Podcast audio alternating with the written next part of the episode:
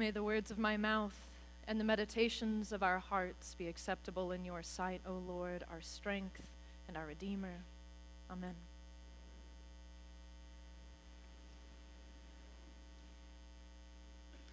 Well, we're all geared up for a year of Sundays spent mostly with the Gospel of Matthew, my least favorite Gospel writer. Not that Matthew isn't a nice guy, nice guy, stand up guy, just a little flat. Matthew's like the auditor among the Gospel writers. He's the one who always asks for the printed receipts from the baristas. He's the guy who responds to the funny joke on Facebook with three paragraphs that begins, Well, actually. Here's what I mean. Matthew's principal concern is with fulfilling things exactly, nervously, with check boxes to cross off, as though a preponderance of the facts could make you inevitably believe that Jesus is the Messiah. Every other action of Jesus in Matthew is followed by a quotation that he chooses from Scripture to prove to you that Jesus is fulfilling the law and the prophets. Unlike the storytellers who let you infer these things by, you know, a well told story. But Mark, you know, he depicts the disciples in a constant state of confusion and panicked disarray Matthew gets this story a, decade or two later and says, hashtag not all disciples, and has them nodding in perfect synchronicity with whatever comes out of Jesus' mouth. You'll even see the traditional depictions of the gospel writers. You'll see them carved on our altar up there. John is this fierce wild eagle. Luke is a massive, muscly ox. Mark not only a lion, a lion with wings, and Matthew is just a regular old guy. Even symbolically, he's boring. it's like the ancient people who were deciding how to depict these figures were like, Matthew, not much to say here. You, my friends, though, have been mercifully spared by our lectionary committee of ever hearing the beginning of his gospel during church. It consists of 17 verses of, wait for it, a genealogy. a great way to start a story if you ever have that choice. Skip it. Abraham was the father of Isaac, Isaac the father of Jacob, Jacob the father of Judah. By verse 3, you're already glazed over, staring into space. So we, thanks lectionary committee, pick up on verse 18 in our gospel today, which presents another sort of challenge. We hear the incredible story, the one that we have been waiting for all Advent long through these depictions of the apocalypse, through the appearance of John the Baptist, we finally get the story we're waiting for. A woman becomes pregnant by the Holy Spirit of God. And unbelievably, the only person we hear from in Matthew's version of the Annunciation is Joseph. How does this even happen? This is the story of a woman giving birth to God, and an unrelated man is the hero of Matthew's story. This is why I'm Team Luke, 100%. He has Mary herself consenting to the pregnancy and then bursting into this rebellious, scandalizing hymn that we call the Magnificat. It's, it's almost like fastidious and orderly Matthew cannot handle what was said by and about Mary. He is not alone in this. Send the rich empty away, Mary sings.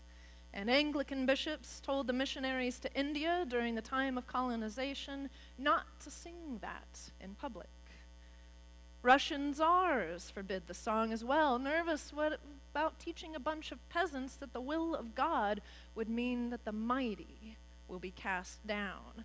As recently as the 80s, the song was banned by Guatemala's government. At the same time, banned in Argentina after revolutionaries plastered posters featuring the words of the Magnificat in city squares. Dietrich Bonhoeffer, another of our revolutionaries, said it best. The Song of Mary is the oldest Advent hymn. It is at once the most passionate, the wildest, one might even say the most revolutionary Advent hymn ever sung. This is not the gentle, tender, dreamy Mary whom we sometimes see in paintings, or I should say, depicted at most pageants. This song has none of the sweet, nostalgic, or even playful tones of some of our Christmas carols. It is instead a hard, strong, inexorable song about the power of God and the powerlessness of humankind. We have a scandal on our hands with Mary. And Matthew does too. And he tries to sweep it quietly under the rug of the character of Joseph. He does have other reasons, I think, but in order to get a full and fair and balanced picture of the story, you'll have to attend the forum after this where we'll talk about the differences in the nativity stories. For the purposes of this sermon, though, we'll move on because even fastidious Matthew does not make everything as tidy as you might expect. Why? Because his source material is Scripture which is a very untidy thing itself. In his ge- genealogy that we missed, Matthew makes a surprising addition to the usual unbroken pattern of a man who begot a man who begot a man for the 17 verses. He includes four women in there Tamar, Rahab, Ruth, and Bathsheba. You know them, right? You know their stories shameful women. Our scrupulous friend Matthew can't even bring himself to say the name of Bathsheba, the downfall of his revered King David.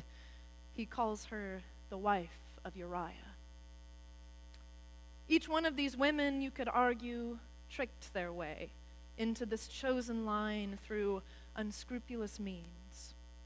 Tamar disguises herself as a, pro- as a prostitute to conceive a child with her father in law. Rahab was an actual prostitute who sheltered the Hebrew spies. The foreigner, Ruth, appeared disguised in the dark of night to unsheath Boaz's feet, uh, the Bible's favorite euphemism. and Bathsheba had a habit of bathing in full view of the most powerful man in Israel. And this seems to be Matthew's apologetic recourse for the accusations flying around about Mary during his time, the kind of woman she was. So he appeals to his very untidy tradition. Accuse Mary and stand opposed to the most treasured inheritance we have our histories, our humanity. There's something deeply hopeful about this move for Matthew and for me. You know that tidy, presentable, likable person you work to present before others? It seems like God has an entirely different set of values. That God might see the real us, the ups and the downs, the good and the bad the reputable, the scandalous, and chooses to lift all of it into his own inheritance as a human. And maybe realizing this about God can change you and how you see another too. Rather than be affronted by their beliefs or backgrounds or leanings or mannerisms. You could see a real person with a similarly complicated and totally redeemed lineage. Maybe if you realized that, the birth of Jesus, the Messiah, would take place for you in this way.